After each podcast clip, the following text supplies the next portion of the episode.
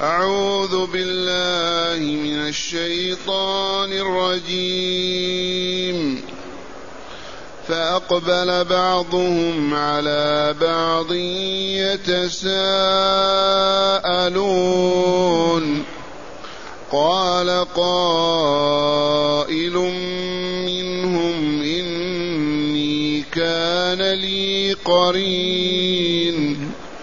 يقول أئنك لمن المصدقين أإذا متنا وكنا ترابا وعظاما أإنا لمدينون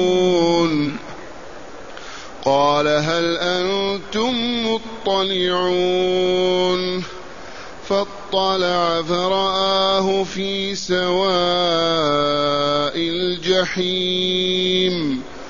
قال تالله إن كدت لتردين. ولولا نعمة ربي لكنت من المحضرين. أفما نحن بميتين إلا موتتنا الأولى وما نحن بمعذبين إن هذا لهو الفوز العظيم لمثل هذا فليعمل العاملون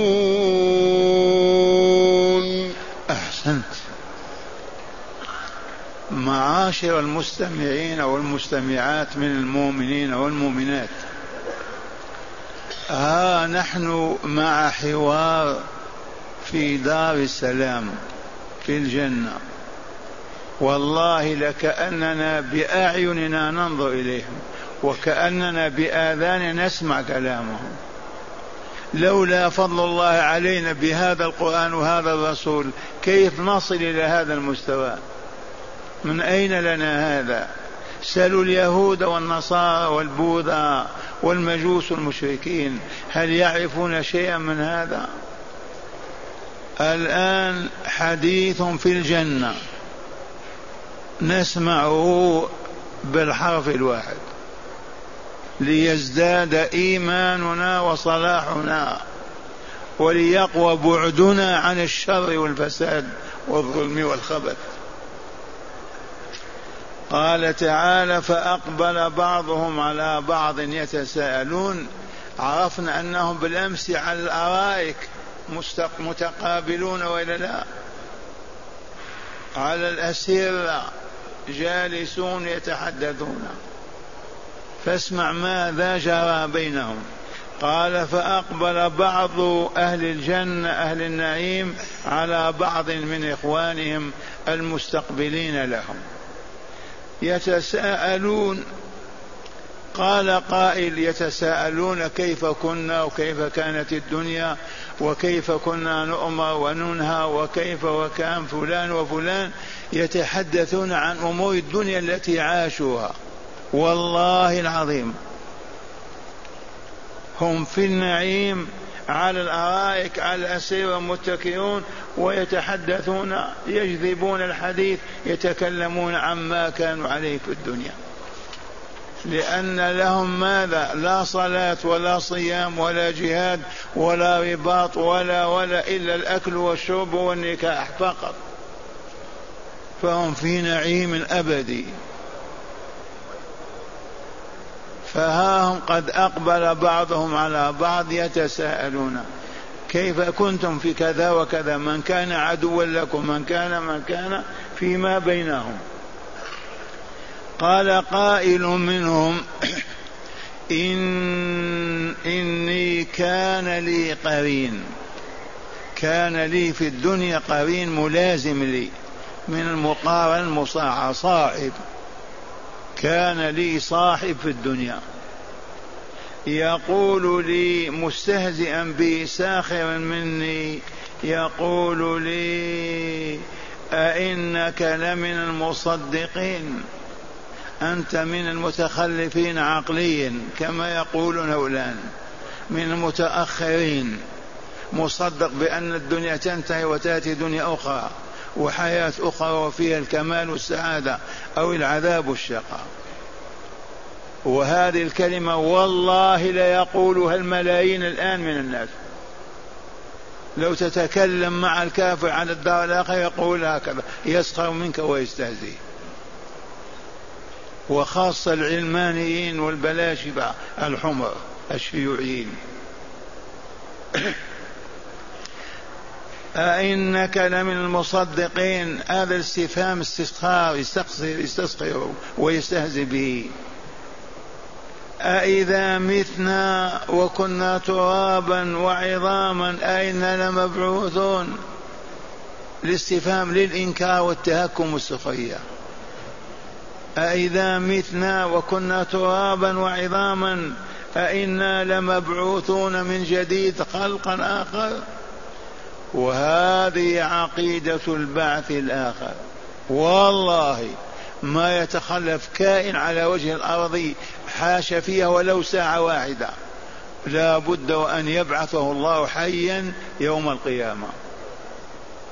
لأننا علمنا يا معشر المستمعين أن هذه الدار دار عمل فقط ما هي دار جزاء. أين الجزاء؟ في الدار الثانية. نحن الآن كالشغالين في مزرعة أو في مصنع. ما نتعاطى الأجر ولا نأخذها. حتى ينتهي العمل. هذه الدنيا ما هي إلا موقوتة بأيام محدودة.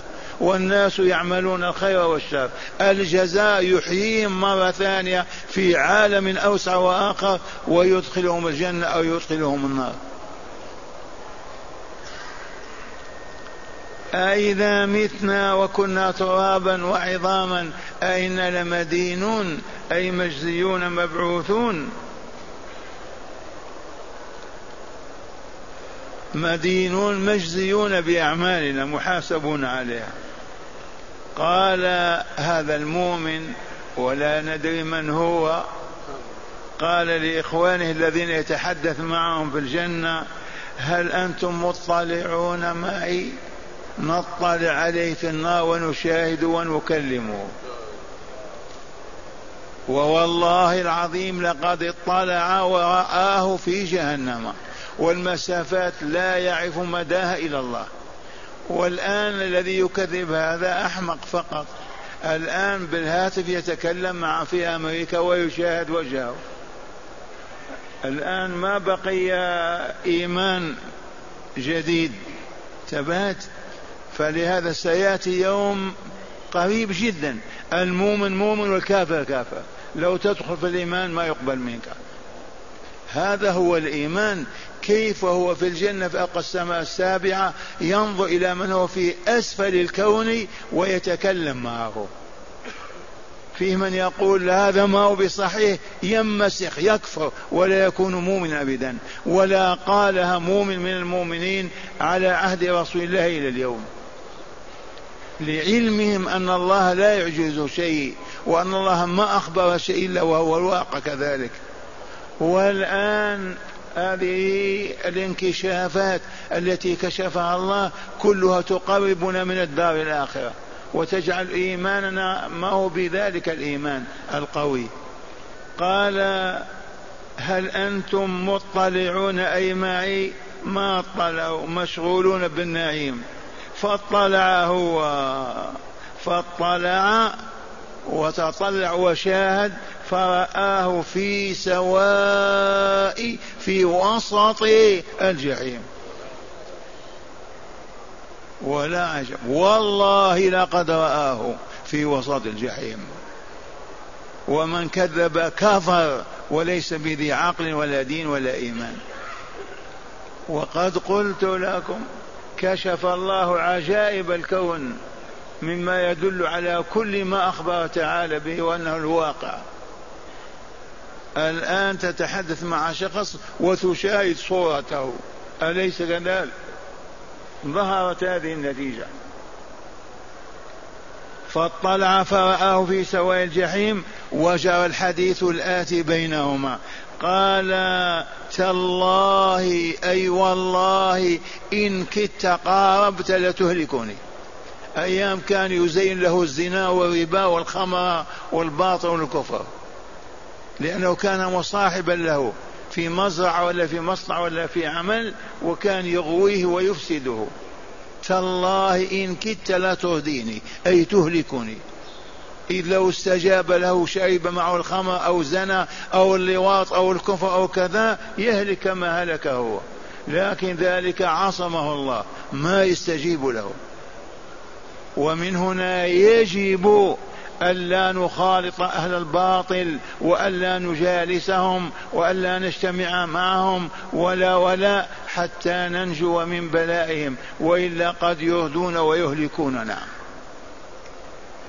فالصالحون يجتمع بعضهم مع بعض يتعاملون مع بعضهم بعض أما أهل الفسق الفجور إبعادهم وتركهم أولى وأحق بنا. ما سمعتم ما قال هذا المؤمن؟ تالله إن كدت لتهديني وتهلكني. كيف يهلكه؟ يعني يفعل معه الجرائم التي كان يفعلها وكانوا يغويه بها ويقول نفعل وافعل وافعل. ثم قال ولولا نعمة ربي علي بلطفه بي وإحسانه إلي فعصمني ما زنيت ولا فجرت ولا كفرت ولا أشركت ولا ولا من فضل الله علي لكنت والله من المحضرين معكم في جهنم. وهو كذلك. حلف لمن هو في النار يتكلم معه فقال ولولا نعمة ربي أي علي بالهداية والتوفيق والحفظ لكنت من المحضرين معك في جهنم. وهو كذلك. لو كفر وأشرك وفجر وظلم لا بد أن يكون في جهنم. ولولا نعمة ربي لكنت من المحضرين أي في جهنم. ثم قال له يوبخه كما كان ذاك يوبخه في الدنيا. أفما نحن بميتين؟ ها قل إلا موتتنا الأولى. إي والله أهل الجنة لا يموتون أهل النار لا يموتون. الموت مرة واحدة كانت في الدنيا ما تتكرر مرة أخرى أبدا. أفما نحن بميتين إلا موتتنا الأولى وما نحن بمعذبين. إي نعم والله إي نعم والله. ما هي إلا موتة واحدة. وممكن أصحاب النار كل يوم يموتون ألف مرة من شدة العذاب ويعودون. أما أهل الجنة موتة واحدة هي التي كانت في هذه الأيام في الدنيا وبعدها لا موت. أفما نحن بميتين إلا موتتنا الأولى وما نحن بمعذبين؟ إي والله. إذا إن هذا لهو الفوز العظيم. إي والله لهو الفوز العظيم. إذ هو نجاة من عالم الشقاء نجاة من النار وما فيها من ألوان العذاب والبلاء والشقاء ثم دخول الجنة دار النعيم المقيم والسعادة الأبدية. نعم إن هذا له الفوز العظيم النجاة من النار ودخول الجنة. والله له الفوز العظيم. والنجاة الكبيرة والنجاح الذي ما فوقه نجاح. ثم قال الله عز وجل ليعلمنا ويربينا ويوجهنا لمثل هذا الذي سمعتم فليعمل العاملون. سمعتم والله ما قال لنا لمثل هذا النعيم المقيم الذي شاهدتموه بسماعكم لحديث أهل الجنة مع النار لمثل هذا أي من أجل النجاة من النار ودخول الجنة. فليعمل العاملون. يعملون ماذا؟ يعبدون الطرق يبنون المصانع يعملون ماذا يعملون؟ يعبدون الله.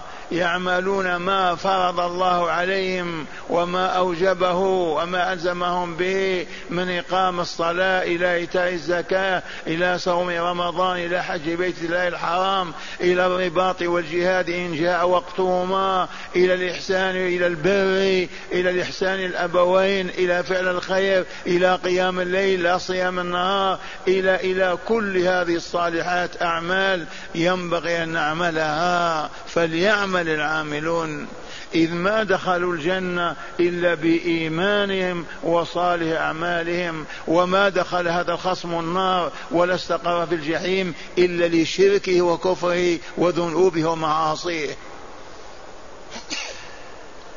لمثل ذلك فليعمل العاملون. أيها العاملون اعملوا. لتنجوا من عذاب الله وتسعدوا برضاه وتسكنون دار, دار, دار النعيم المقيم مع مواكب أربعة النبيين والصديقين والشهداء والصالحين. أربع مواكب. من منكم يريد أن يكون مع هؤلاء؟ كلنا. اسمع الله يقول ومن يطع الله والرسول فأولئك مع الذين أنعم الله عليهم من النبيين والصديقين والشهداء والصالحين. أطع الله يا عبد الله ورسوله لا تعصهما لا تخرج عن طاعتهما حتى يتوفاك الله فأنت والله مع تلك المواكب. مع النبيين والصديقين والشهداء والصالحين.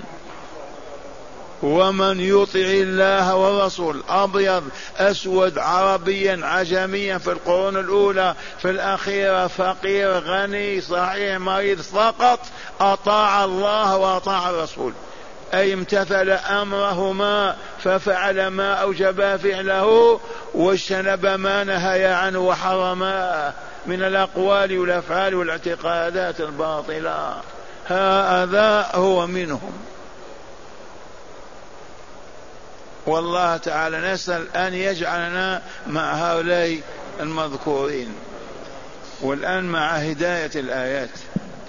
بسم الله والحمد لله والصلاة والسلام على رسول الله صلى الله عليه وسلم.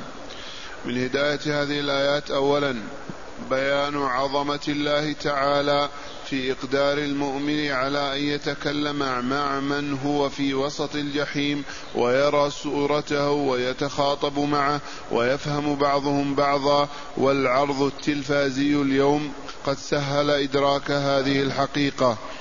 من هداية هذه الآيات المباركة. ماذا؟ بيان عظمة. الله تعالى وقدرته على كل شيء. إذ جعل هذا المؤمن في الجنة. يطلع على من هو في النار وما بينهما كما قلت لكم بلايين الأميال ما نستطيع أن نحصي أبدا. وشاهده وتكلم معه ورد عليه وجاوبه كأنه بين أيديهم. عظمة هذه من يقدر على هذه العظمة إلا الله؟ مظهر من مظاهر عظمة الله وقدرته وعلمه وحكمته ورحمته. اللهم اجعلنا بك مؤمنين ولأعمالك الصالحة عاملين. ثانيا التحذير من قرناء السوء كالشباب الملحد وغيرهم. من هداية الآيات يا معشر المستمعين والمستمعات التحذير التنبيه. من مجالسة أهل الباطل أهل الفسق والفجور وخاصة الشبيبة كيف تتهالك وتتساقط ويهلك بعضها مع بعض. فلنحذر هذا كما بيناه في أول الدرس.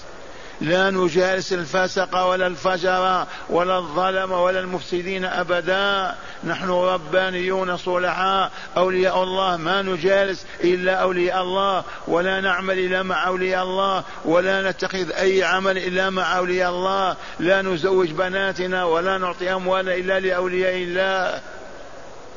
وإلا سوف يترتب على مجالسة الفساق والفجار البلاء الذي سمعناه في هذه الآيات. تالله إن كدت لترديني قال لولا نعمة ربي. نعم. ثالثا بيان كيف كان المكذبون يسخرون من المؤمنين ويعدونهم متخلفين عقليا. من هداية هذه الآيات بيان كيف كان الملاحدة والعلمانيون والبلاشفة الشيوعيون والملحدون المكذبون بالبعث والدار الآخرة كيف كانوا يسخرون بالمؤمنين ويستهزئون بهم. أإذا متنا وكنا ترابا وعظاما أين المدينون وهذا والله ليقوله الآن الكفر الفجر. إذا أنت سألت منهم أحدا وقلت لم لا تؤمن بالله والدار الآخرة يرد عليك بهذا الرد. نعم. رابعا لا موت في الآخرة. وإنما حياة أبدية في النعيم أو في الجحيم. من هداية هذه الآيات أنه لا موت في الدار الآخرة أبدا لا في الجنة ولا في النار. الموت هنا فقط في هذه الدار لننتقل إلى الدار الثانية. أغمض عيني وانقلني البقيع ومنه إلى دار السلام. أما الجنة والله لا موت فيها أبدا والنار كما قلت لكم يموت يحيون بلايين في كل ساعة والعذاب ملازم لهم العياذ بالله.